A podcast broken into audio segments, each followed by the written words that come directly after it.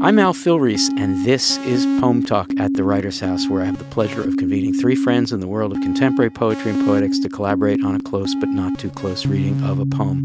We'll talk, maybe even disagree a bit, and perhaps open up the verse to a few new possibilities, and we hope gain for a poem that interests us, some new readers and listeners. And I say listeners because Poem Talk poems are available in recordings made by the poets themselves as part of our PennSound archive writing.upenn edu slash pensound. Today, I'm happily, very happily joined here in Philadelphia at the Kelly Writers House in our Wexler studio by Angela Carr, author of three books of poetry Rope Walk, The Rose Concordance, and Here and There, whose new poetry manuscript, Without Ceremony, is an investigation of the nature of epistemological violence and gun violence, who has been living and working in New York City for some time, but is originally from Montreal where she worked as a translator and earned her PhD in comparative literature, and whose most recent book length poetry translation is Nicole Brossard's Ardor, Coach House. 2015, and by Anna Strong Safford, a poet memoirist whose work has appeared in Supplement, Cleaver, Peregrine, and elsewhere, a participant in several fun, great, smart episodes of Poem Talk, one on Paul Celan, another on Sean Bonney. I think those are the two, right? Who's currently to- co teaching with me and others a graduate seminar in contemporary poetry and pedagogy, and is a founding teaching assistant for the free and open non credit online course called ModPo, and now is its lead coordinator. I'm really happy to say. And whose position is as an instructor and curriculum specialist collaboratively for Penn's College of Liberal and Professional Studies and the Kelly Writers House. And by Mytili Jagannathan, a writer, poet, educator based in Philadelphia since her time at Yay in the early days of the Kelly Writers House, whose poems investigate public and private space, power, gender, property, desire, collectivity, and the conditions of speech, who is the author of Acts, a chapbook from Habenicht Press, and whose poems have appeared in a variety of magazines in Indivisible, an anthology of contemporary South Asian American poetry, and in Up Against, a short film by Sarah Zia Ebrahimi for the Termite TV, whose uh, literary writerly home in Philadelphia has been for many years the Asian Arts Initiative, uh, and whose interview conversation with Gayle Isa, founder of Asian Arts Initiative, is forthcoming in a special issue of Asian American Literary Review looking back on the Asian Arts Initiative's first 25 years. Mytili, it's so good to have you back at the Writer's House. Thanks, Al. It's great to be back here and in this new studio. Yeah, well, not so new, but it's been but a while since you were here. before. yeah, and I think you were literally in that founding generation of Writer's House people. Yeah. So before Kelly was part of the name. Before Kelly was just called the Writers House. yeah. Do you have a sentence on Asian Arts Initiative? Wait, I mean, you've been associated with them for a long, long time. Yeah. Um, it, it's interesting. I mean, I um, the poem that I read for the 25th anniversary, it just so happened that I got involved with the Asian Arts Initiative um, the year I took some time off from Penn, actually. Um, but uh, and it was also the same year that I met the love of my life, um, 1997. So I, I banner year. So I wrote a poem, kind of weaving that Oh, that's history. Nice. that's great, and that poem will be published. So. Um, I I have to figure out where, but yeah.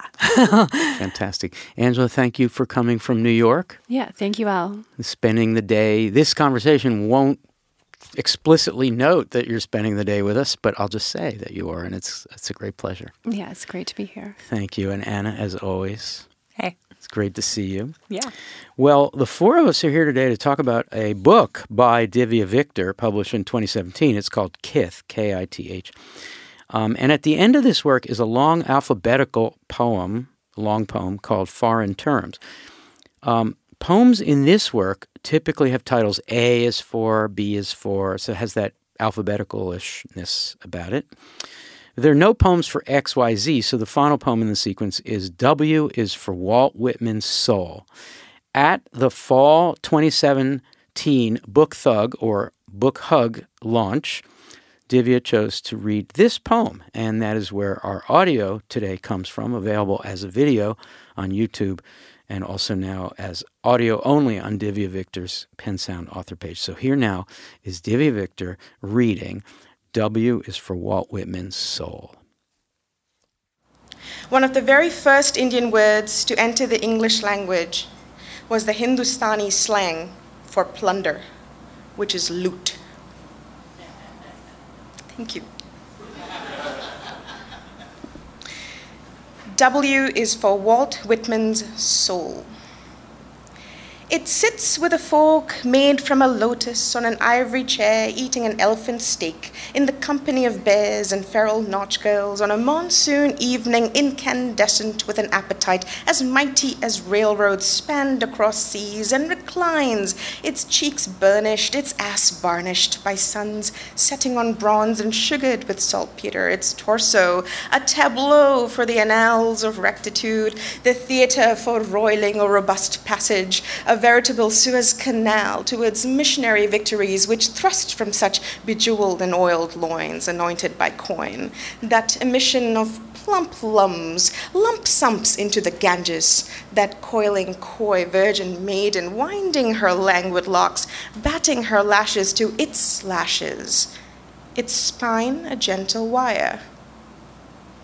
Supine its belly swells with salt and figs, with meat and treaties. It corks open a profound song. Itself it sings into books heavy with truths on the chair, dressed with leather and rawhides, kissed by oxblood, smeared with beef dung, lined with raw silk, woven from worms, plucked from boughs, basted across its pious, beaming eyes, its spidery, ghosted lids, and its Byzantine glance unmoors from its Chinese porcelain and the ebony table, polished with lac secreted from the cloaca of the Kerria lacca, set from the glazed cakes eaten by pinked mouths wearing crimson robes, to its guests polished and glossed and stained by the ooze drawn from the color to color the uncolored raw linen, the wood, the human. Then, its wrist cuffed by gold and cowries, studded with coral, draws a whisper thin muslin veil dyed carmine, suckled from crushed scale of cochineal, boiled in ammonia, and bled into curds and rouge glinting sanguineous and turbid, between bug and rug, snug, a thug in a red coat or a turncoat, carrying urns of the stuff from estates of cocoa, coconut, calico across its face while soft eclairs of chocolate bumble out from its plumed rump, choked with gum and linseed, flax, and cassia, cinnamon and pepper, like so many lines of blood underwriting the mutton and not the goat, so it can sell them with the name of a place, like scarves, or garlanded whores moored to wharves, suckled by mother of pearl, or teas named after earls, and they, with whole scores to settle, settle for homemade cures, nettles, ginger, turmeric, a paste or to taste, and it steals and seals in letters scented with sandal, sent abroad, waxed and pressed with cornelian gems, honed from ground it owns, and makes stone from their flesh, ekes ink from their sweat, soaks indigo in lye fermented with time, and makes color so it can bid for its own passage, the passage, oh, of this soul to India. Thank you. Let's go two rounds around. Um, first, let's accumulate together some instances of the way that Divya Victor uses the sound of words. Kind of an obvious place to start. Let's collect instances and then go a second round and invite. I'll invite each of you to say what effect that has, why the sound of words is so important for this particular poem's point. So, Angela, you want to start?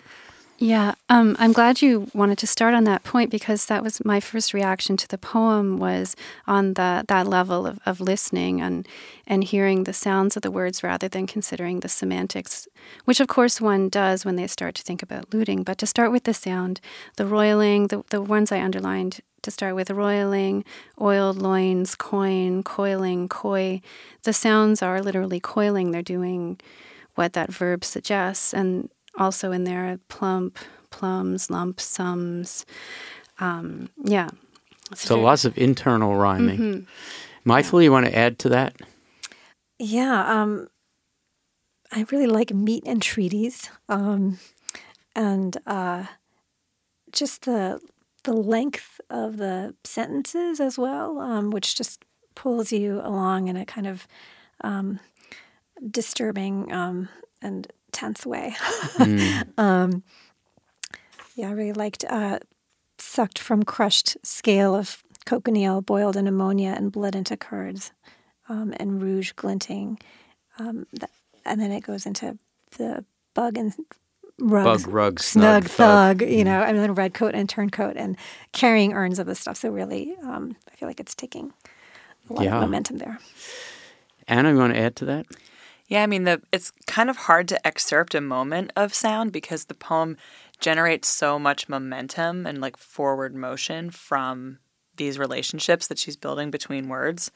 But one that I really love is um, uh, the ebony table polished with lac secreted from the cloaca of the Kerria lacca. I like what what I like about that is the way that um, the dominant sound, which is that kind of hard C, lac, cloaca, Kerria lacca. Um, as we approach Kerria lacca, it kind of compresses, and the space between the repetitions of that hard C um, gets reduced, and it just really it builds and it really picks up speed in that moment. It's just really great.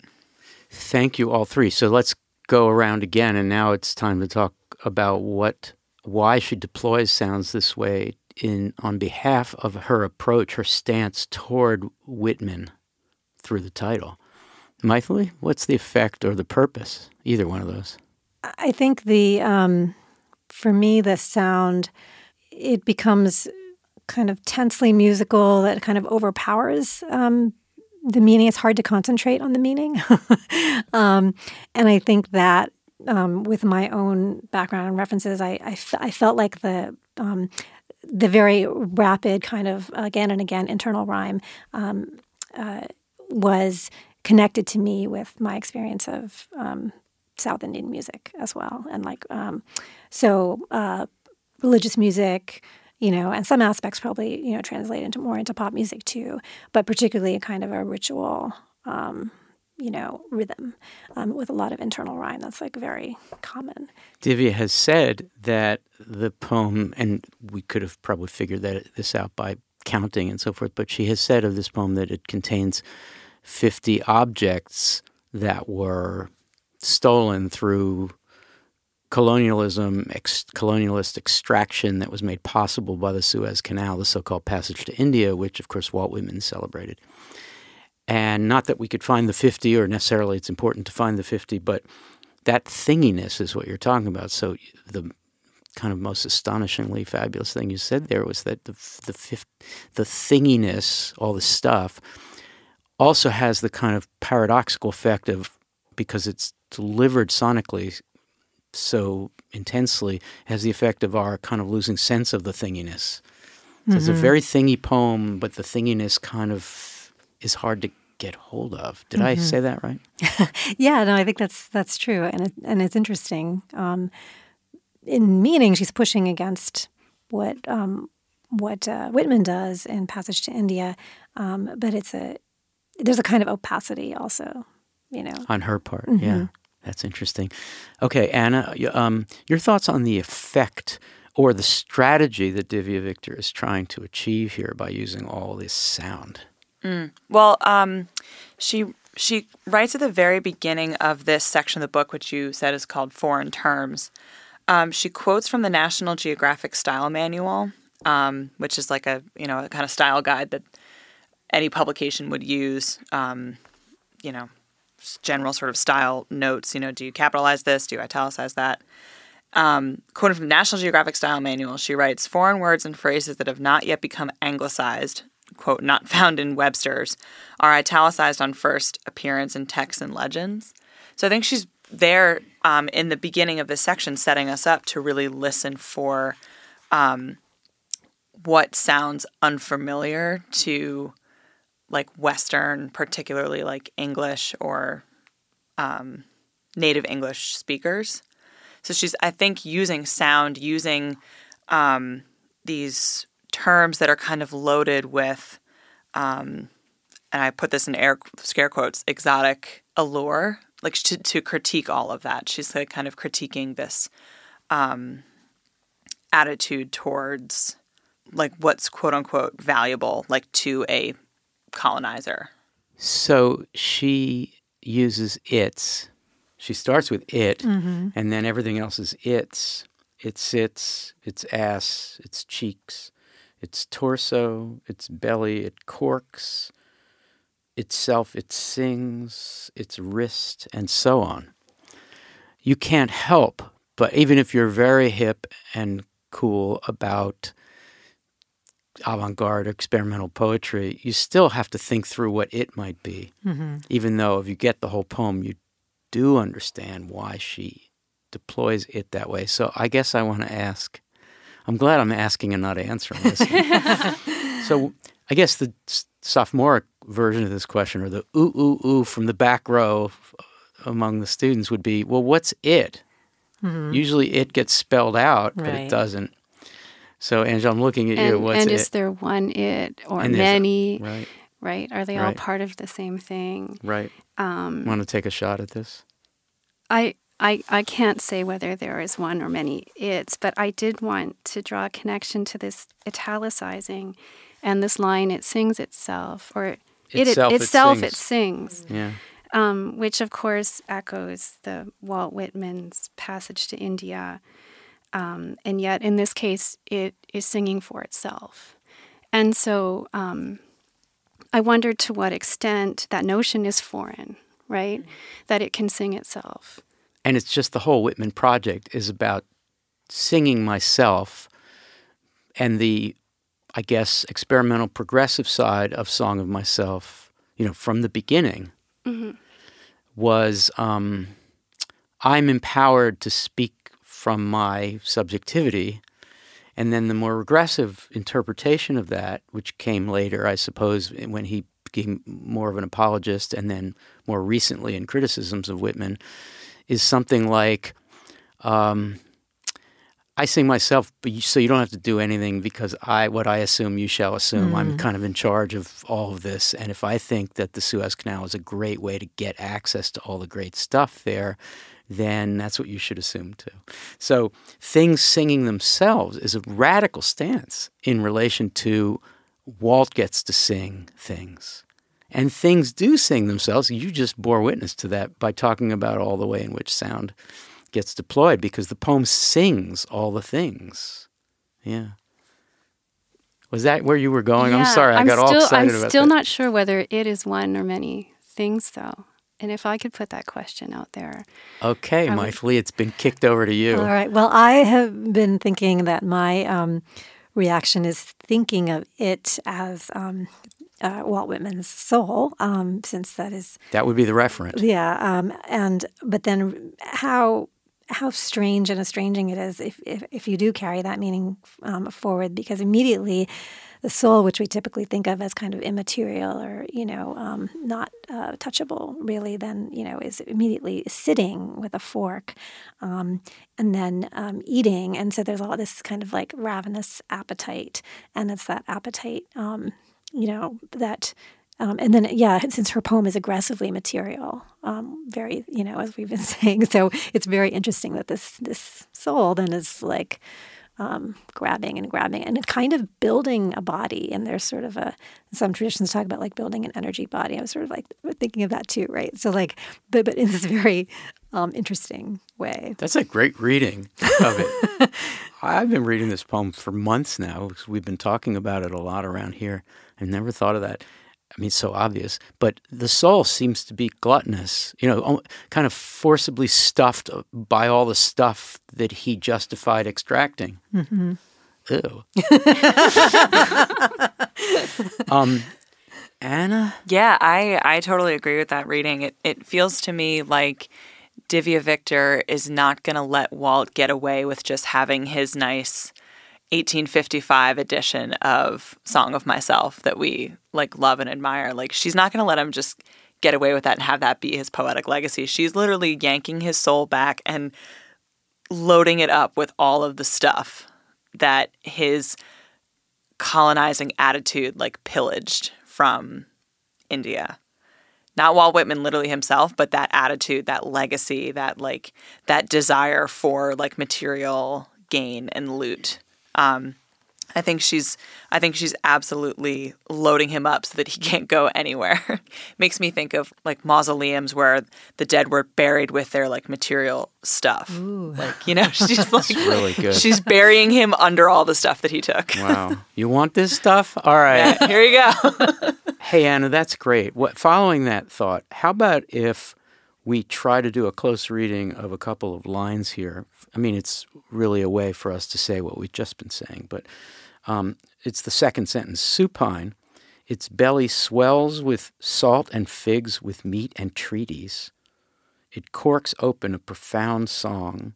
Itself it sings into books heavy with truths on the chair dressed with leather and raw hides kissed by oxblood, etc. What's happening in that scene? We've already been sort of been talking about it, but who wants to start? Right. So it's stuffed, and then it cork- corks open instead of a bottle of wine, or as you expect, a profound song. And so then there's something intoxicating about the song, which again feels like to me like that is, it's kind of a um, c- covering up, you know, or prettifying the um, the real And- experience. yeah, and that feels to me like a reference again to another. Um, I want to say this is in Canto Five of Walt Whitman's Song of Myself, when Whitman says to loose the stop from your throat. Oh, yuck! What a reading of that. That's Yeah. great. I'm also drawn to this um, this verb chairs on the chair dressed with leather and raw hides. The chair isn't covered with leather. That's a really particular choice of of verb there, and it almost personifies or makes animal, um, right? The the furniture, And the book. right? I mean, in a way, this de-radicalizes and decanonizes Whitman, who started out making his own book and being really radical, and turns out to be the, you know, the writer whose leather-bound editions we have. So she basically makes him into a good gray poet who's very conventional. hmm The kind of book you'd collect in a an overstuffed den. so here's another question. It's you know, it it does this and it's there and then comma a veritable Suez Canal.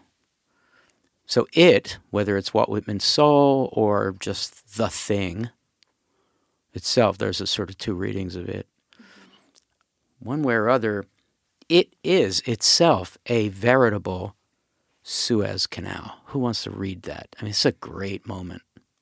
Well, that implies if it is a Suez Canal that it's a vessel for um, colonization or for um, moving those extracted items or stealing.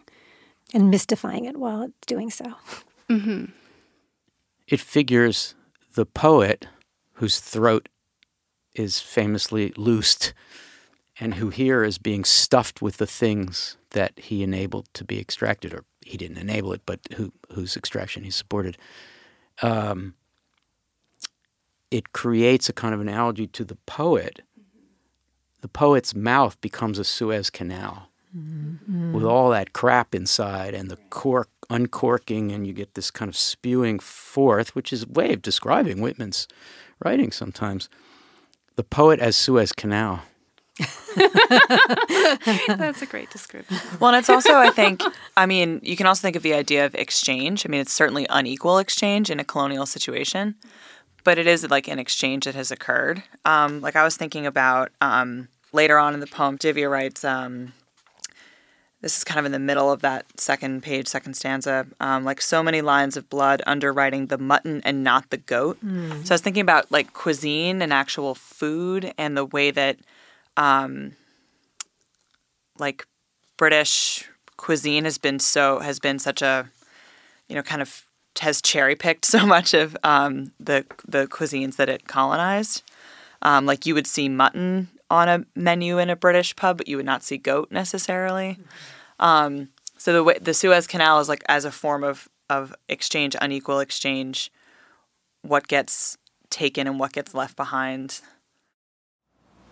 Supine, Its belly swells with salt and figs, with meat and treaties. It corks open a profound song. Itself it sings into books heavy with truths on the chair, dressed with leather and raw hides, kissed by oxblood, smeared with beef dung, lined with raw silk, woven from worms plucked from boughs, basted across its pious, beaming eyes, its spidery, ghosted lids, and its Byzantine glance unmoors from its Chinese porcelain and crosses the ebony table, polished with lac secreted from the cloaca of the Kerria lacca, set from the glazed cakes eaten by pinked mouths wearing crimson robes, to its guests polished and glossed and stained by the ooze drawn from the color to color the uncolored raw linen, the wood, the human. I I want to uh, push is probably too strong a word. I want to um, test out uh, in this in the last part of this thing um, some references to writing and naming. Mm. Um, if the if our collective pleasure taking assumption is that the poet is figured, or it anyway, the soul of the poet is figured as a veritable Suez Canal itself, then later on we encounter underwriting a name of a place uh, Pearl or teas named after earls. That would be Earl Grey tea, I guess. Mm-hmm. Um, things that are stolen and sealed in letters, scented with sandal and sent abroad. So we've got a lot of writing going on here. Underwriting is just a pun, but italicize a name of a place. Right. So what she's saying about language and about writing in relation to this colonialist grand malfeasance. That um, reminds me of the poem, the letter U, right? Yeah, me too. Um, two pages before this one, um, uh, um, where she repeats the word unchristen.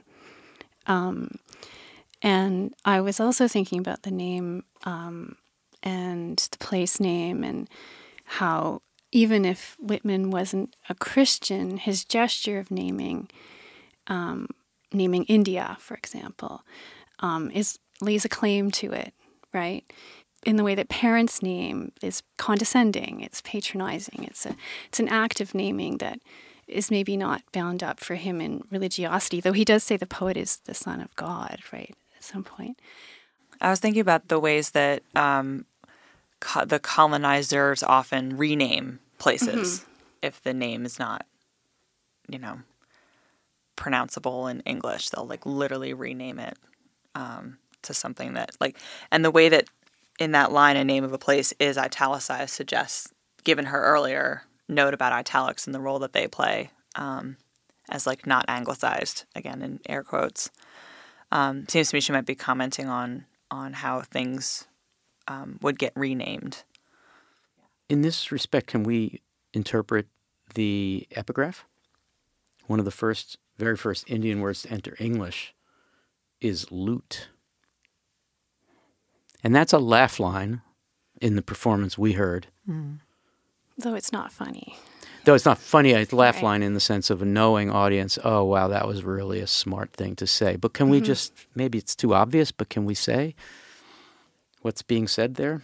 The slang for plunder is loot, and one, it's one of the first words to make it from Hindustani into English.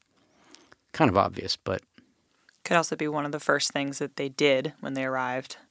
in Got to have a name for the thing that you're about right? to do. Like, what's the name of this? Yeah. Loot. And, and uh, one of the other things I was thinking about with the name is name of a place, especially in relation to the mutton um, goat line, um, and then the scarves. Of course, you know, we think cashmere, right? And so um, you know, how many people have cashmere scarves and don't know that Kashmir is a place and, a, you know, with a, a very intense history. What can the poet do? What can what what does Divya Victor's project seem to be?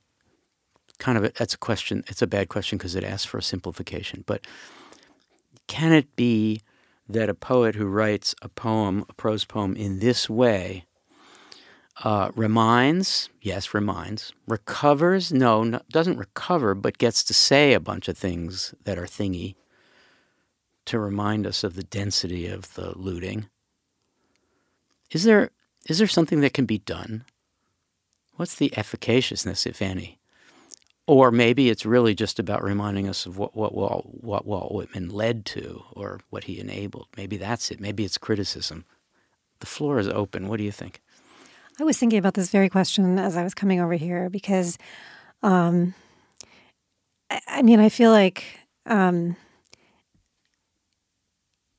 by making us see these things, um, which, you know, the setting is a historical one in one sense, um, but the um, the action is um, present and you know we could say everywhere.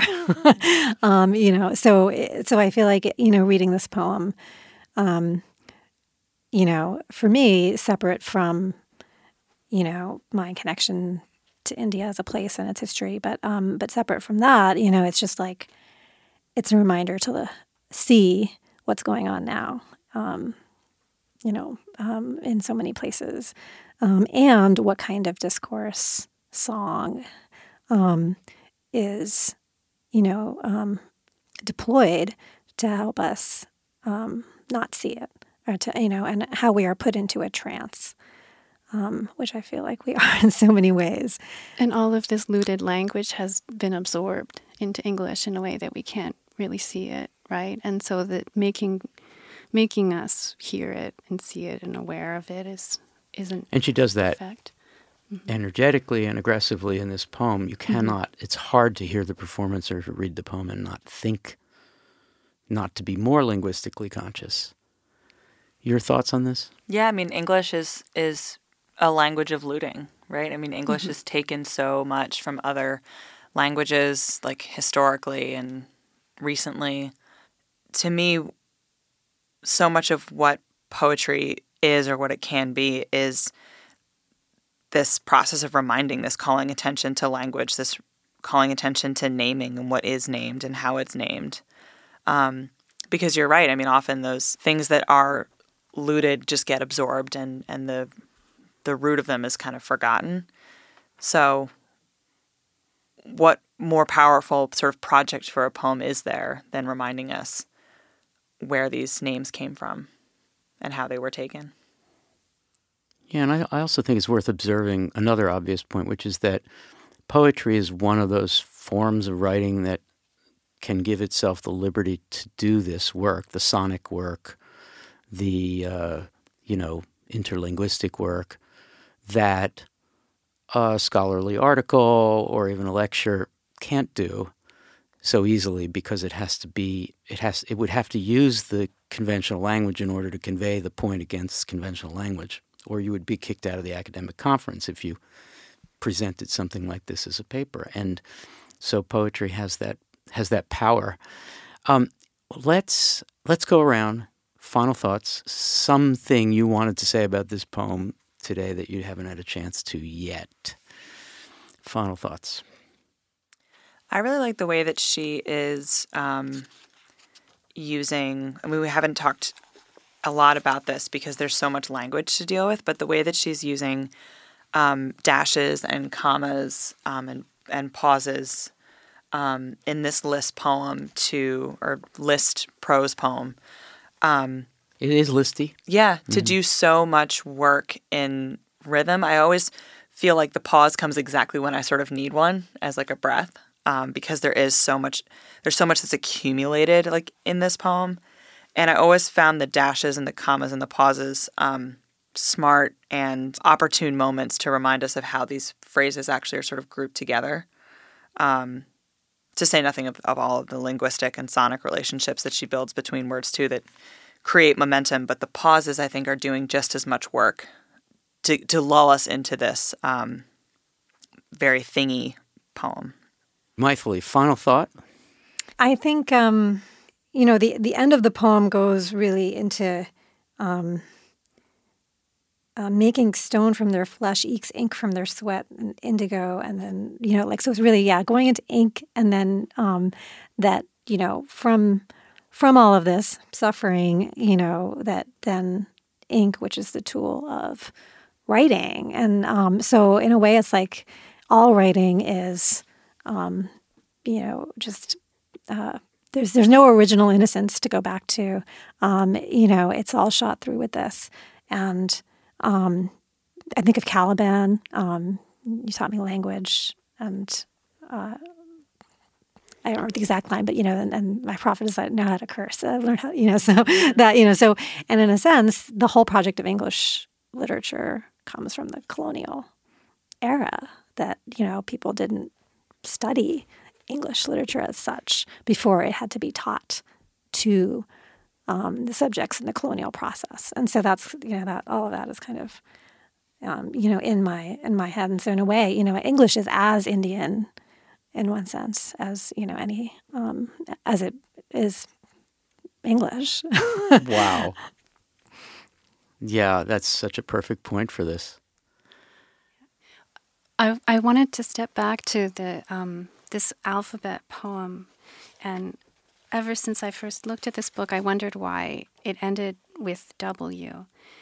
Um, I don't know if there's a hard answer for that, and I'm not really interested in in trying to speculate on on that. But it is a really dramatic place to end the book, you know, as a comment on a national poet, um, a found founding, very you know significant poet in American uh, literature, um, and so the book ends with a deconstruction of of you know his his thought, um, but then also that it's framed within this um,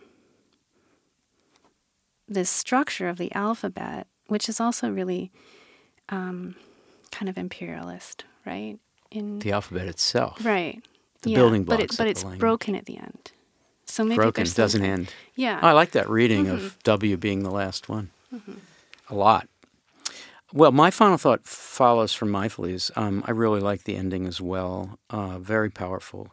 It turns from things stolen, uh, steals and seals and letters, scented you know, uh, letters that accompany boxes of tea and other extractions that are being sent.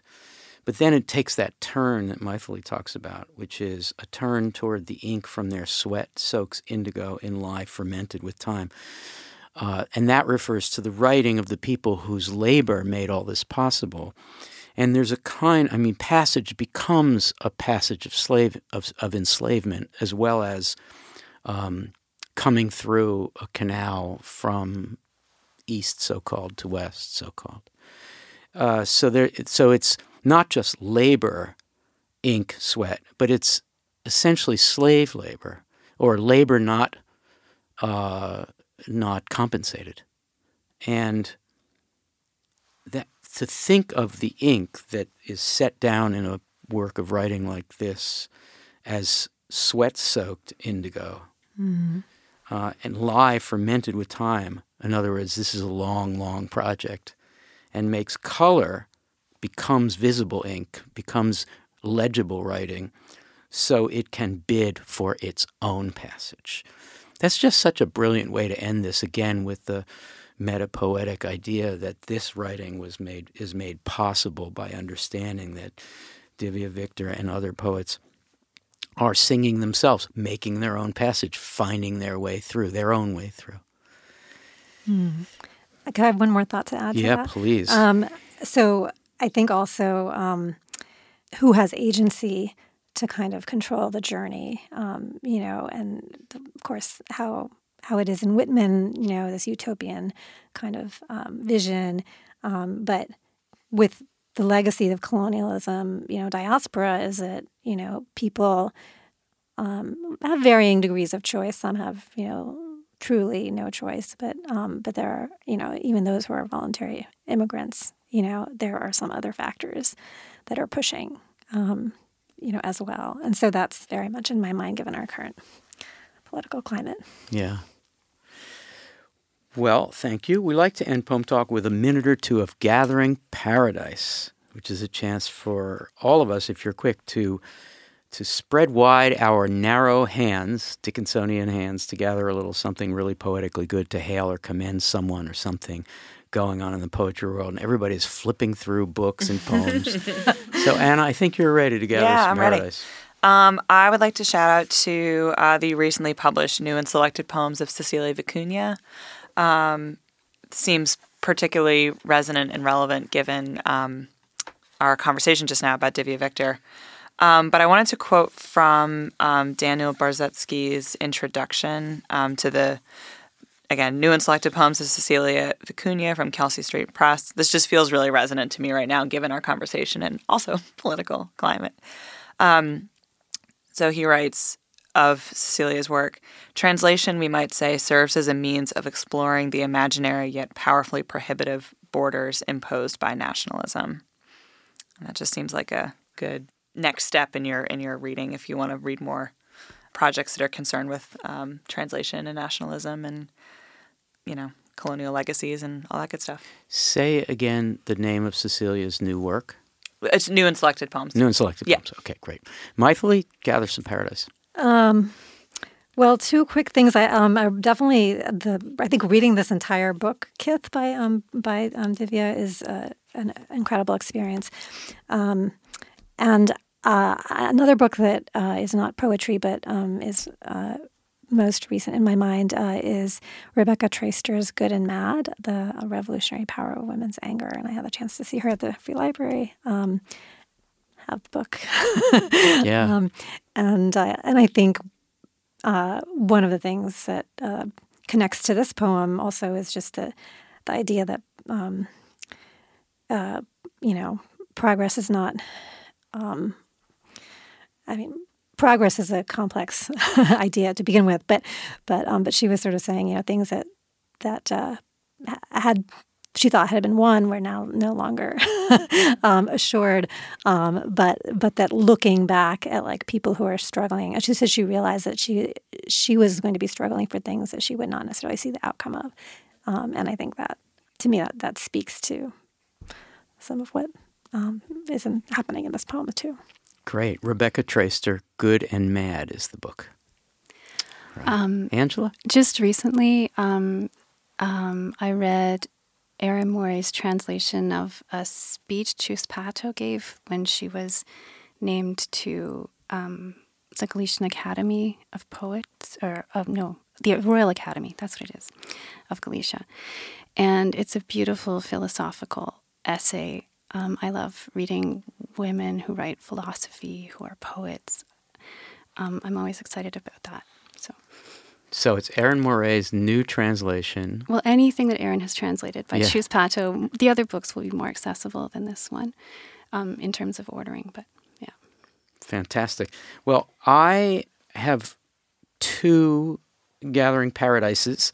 Um, one is uh, I don't do this kind of log rolling on Poem Talk often. In fact, I may never have done it. It's possible. Um, I want to recommend to folks the Divya Victor materials associated with this poem that are already in the site of the open online course that Anna and I and others teach called ModPo. So you can go to modpo.org to find it. And it's free, so you can kind of subscribe slash enroll and get access to the ModPo Plus syllabus, which includes the following resources with this of this poem, um, the text of it, okay, obviously, uh, watching or listening to Divya perform the poem.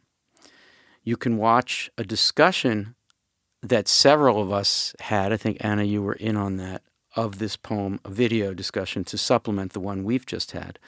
And finally, you can watch a video in which Divya Victor, Lainey Brown, and I discuss the poem. And we will be adding this conversation to the poem. So this poem will be potentially very much talked about. So there you go, modpo.org. Secondly, Angela Carr. Can I is it okay if I if I shout you out?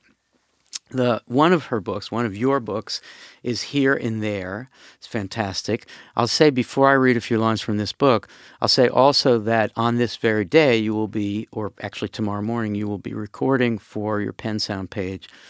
I think I hope a whole lot of poems. So by the time people are listening to this recording, you'll get to go to PennSound and look up Angela Carr's page and hear her perform her poems.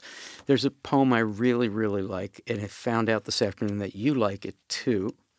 It's called Other Signs, and I just want to read a couple of lines from it. It's about the name, so it's kind of relevant. The name is easily replaced, or it is the unattainable extreme of any designation. The name is a property of invention, imperial, it is indifferent to heat and cold. The name in its powdered state presents us with an opportunity to share instant refreshments, refreshments in a waiting room surrounded by magnificent flowers. The name is a trace of placation in the hierarchy of desires. It slips between choice and another's indication of belonging, a door. Any name rotates on the axis of identity. A lack of name would mean to have no place. That's really great. Mm. Here and there. Wonderful.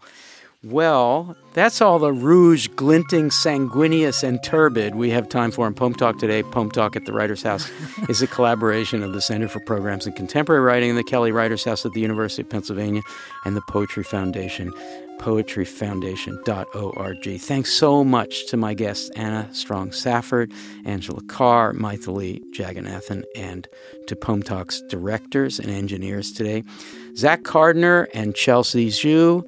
Uh, and to Poem Talk's editor, the same amazing Zach Carduner, and a shout out to Nathan and Elizabeth Light for their very generous support of Poem Talk.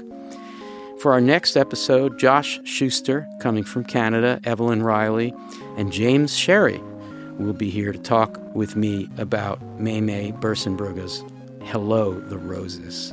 This is Al Filreis. And I hope you'll join us again for that or another episode of Poem Talk.